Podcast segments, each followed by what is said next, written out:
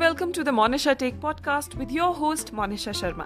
And this is the show about poetry, positivity, philosophy, motivation, introspection, storytelling and everything in between. So every Tuesday यानी हर मंगलवार को हम होंगे आप सभी से रूबरू तो चलिए आज के शो की शुरुआत करते हैं नमस्कार तो आज हम बात करेंगे लाहौल स्पीति में स्थित नीलकंठ झील और दीपक ताल के बारे में। कुल्लू जनपद से उत्तर पश्चिम में लाहौल स्पीति जिला स्थित है। बहुत समय तक ये कुल्लू का एक भाग रहा है। लाहौल स्पीति जिला क्षेत्रफल की दृष्टि से हिमाचल प्रदेश में सबसे बड़ी वर्गमाला में फैला हुआ है। इसका अधिकांश भूभाग ऊँची ऊँची बर्फानी चोटियों से घिरा है, जिस कारण आबादी सबसे कम है। यहाँ पट्टन, गाहर, चंद्रा घाटी और साथ साथ अन्य घाटियाँ भी बसने के लिए बेहद खूबसूरत स्थान है। अटल टनल के उद्घाटन से पहले लाहौल स्पीति चारों ओर से ऊँचे पर्वत शिखरों से घिरा हुआ होने के कारण वर्ष में छह मास शेष विश्व से कटा रहता था।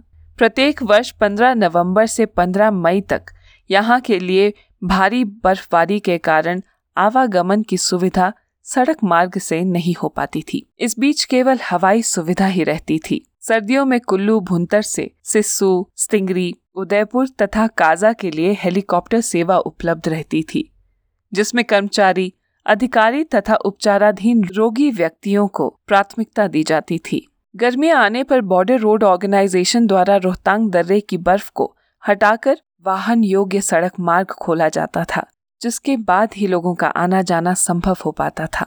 गर्मियों में जब बर्फ़ पिघल चुकी होती थी, इसके बाद देश विदेश से पर्यटकों तथा साहसिक खेल गतिविधियों के इच्छुक लाहौल की खूबसूरती का आनंद उठाते थे। लाहौल स्पीति में ऐतिहासिक त्रिलोकनाथ तथा मृकुला देवी मंदिर तो बेहद प्रसिद्ध है।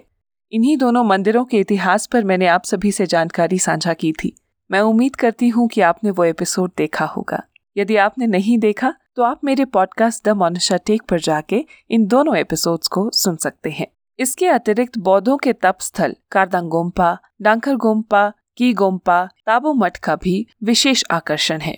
इसके अतिरिक्त धार्मिक आस्था के प्रतीक तथा रोमांचकारी पद यात्रा का आकर्षण है यहाँ की प्राकृतिक झीलें, जिनमें लाहौल स्पीति के लोग पवित्र स्नान करते ही हैं। अपितु देश विदेश के पर्यटक तथा श्रद्धालु भी इन झीलों में पवित्र स्नान के लिए लालायित रहते हैं। यहाँ की उन मुख्य झीलों में से एक झील है नीलकंठ झील।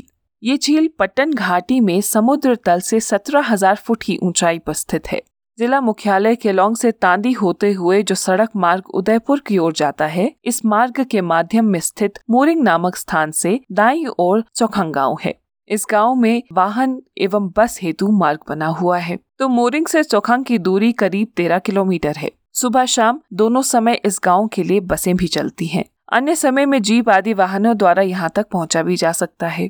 चौखंग में एक दो ढाबे हैं जहाँ पर आप भोजन भी कर सकते हैं। वैसे इस गाँव में लगभग 20 घर हैं। चौखंग से आगे नैन गाहर घाटी पड़ती है। चौखंग से 8 किलोमीटर की दूरी पर इस घाटी का अंतिम गाँव नैनगार पड़ता है।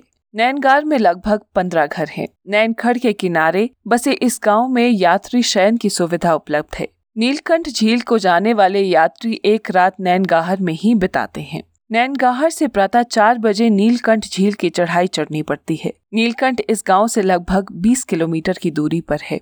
लाहौल स्पीति के लोग प्रातः तीन चार बजे नैनगाहर से चलकर एक बजे दोपहर तक नीलकंठ पहुँच जाते हैं। नीलकंठ झील में स्नान करके शाम को नैनगाहर लौट भी पड़ते हैं।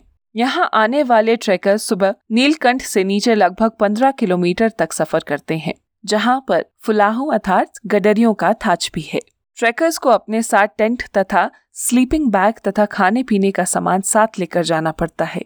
रात्रि विश्राम इसी थाच में करने पर अगली सुबह नीलकंठ की सीधी चढ़ाई चढ़नी पड़ती है।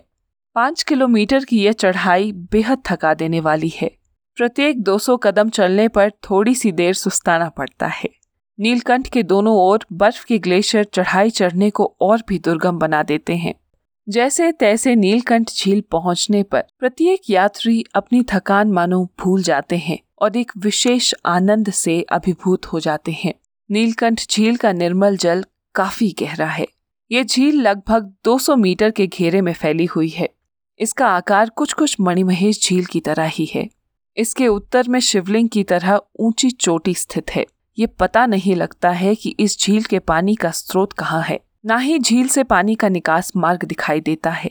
झील से लगभग 100 मीटर नीचे पहाड़ी से जल स्रोत फूट रहा है जिससे लगता है कि यह झील का ही पानी निकल रहा होगा। झील की दाई तरफ़ चट्टानों के बीच असंख्य लोहे के त्रिशूल छड़े आदि रखी गई हैं, जो श्रद्धालुओं द्वारा शिवजी को भेंट की जाती हैं। यहाँ पर असंख्य स्टोव दूध के डिब्बे चीनी के पैकेट इत्यादि रखे मिलते हैं। मान्यता है कि जो भी श्रद्धालु यहाँ जाता है उसे अपने साथ लाई सारी वस्तुओं को यहीं छोड़ना पड़ता है। वे उन वस्तुओं को अपने साथ वापस नहीं ले जा सकता। इसीलिए यहाँ जलपान की वस्तुएँ बहुताय में पड़ी मिलती हैं। नीलकंठ झील का जल बेहद ठंडा है। जुलाई अगस्त में भी इसका तापमान दिन के समय में करीब एक डिग्री सेल्सियस रहता है। झील के आसपास ग्लेशियर है, अतः जड़ी बूटी एवं घास इत्यादि यहाँ नहीं उगता। इसीलिए यहाँ पर ऑक्सीजन की कमी भी रहती है। ऑक्सीजन की कमी के कारण कोई भी श्रद्धालु इस झील के आसपास रात्रि विश्राम करने का साहस नहीं जुटा पाता। पर्यटक शाम को नैनगहार लौटते हैं या यहाँ से पाँच किलोमीटर नीचे थाच में डेरा लगाते हैं। मान्यता है कि नीलकंठ झील को सबसे पहले चंबा के गद्दियों ने भेड़े चढ़ाते हुए ढूंढा था। इसलिए जो भी गद्दी नैनगार घाटी में भेड़े लेकर आता है, वह अपनी तथा भेड़ों की कुशलता हेतु मेमने की बलि इस झील में नीलकंठ महादेव को अर्पित करता है। इस झील पर स्त्रियों का जाना पूर्णतः वर्जित है। कहते हैं कि एक बार नैनगार गाँव की एक महिला रोकने के बावजूद यहाँ तक पहुँच गई और वे जब वापस अपने गाँव पहुँची तो अचानक भारी वर्षा हुई, जिससे उस महिला समेत सारा गाँव बाढ़ में तहस नहस हो गया। उसके बाद से यहाँ पर महिलाओं का जाना पूरी तरह से प्रतिबंधित है। इस झील से जल निश्रित होकर आगे जाकर छोटे बड़े पंद्रह बीस नालों में मिलता हुआ चौखंग पहुँचते हुए बड़ी खड का रूप धारण करता है, जिस पर थिरोट नामक स्थान में बिजली का उत्पादन थिरोट जल विद्युत परियोजना के नाम से किया जा रहा है। इस परियोजना की बिजली पूरी लाहौल घाटी को प्रकाशमान करती है। तो चलिए अब बात करते हैं दीपक ताल की। लाहौल की भागा घाटी में केलोंग से सैतालीस किलोमीटर की दूरी पर राष्ट्रीय मार्ग दिल्ली लेह के किनारे दाई तरफ़ स्थित है एक छोटी सी सुरमय झील दीपक ताल। ये झील पटसेव नामक स्थान में स्थित है। समुद्र तल से इसकी ऊंचाई 3,820 मीटर है। ये झील लगभग 100 मीटर के घेरे में फैली हुई है। इसमें बारह लाचा से आ रही खड का कुछ पानी पड़ता है, तथा बाकी जल इसके साथ बहती भागा नदी में प्रवाहित होता है। दीपक ताल के पास बॉर्डर रोड ऑर्गेनाइजेशन ने अपना अस्थायी कैंप स्थापित किया है। इसी कैंप से ये बारह लाचा की तरफ़ मार्ग की देखरेख करते हैं। दीपक ताल के आसपास नीरू घास बहुताय में उगी हुई है। इसके अतिरिक्त कड़ू, पतीश तथा पंजा आदि जड़ी बूटियाँ भी इस क्षेत्र में पाई जाती हैं। नवंबर मास में बर्फ़ पड़ने पर यह झील जम जाती है और फिर मई, जून में पिघल जाती है। ले आते जाते पर्यटक इस झील के पास कुछ देर विश्राम करना नहीं भूलते। बारालाचा से आ रहे ट्रेकर्स भी इस झील के किनारे रात्रि विश्राम हेतु डेरा ज़रूर डालते हैं। तो ये थी थोड़ी सी जानकारी नीलकंठ झील और दीपक ताल के बारे में। अगले एपिसोड में हम बात करेंगे सूरज ताल और चंद्र ताल झील के बारे में।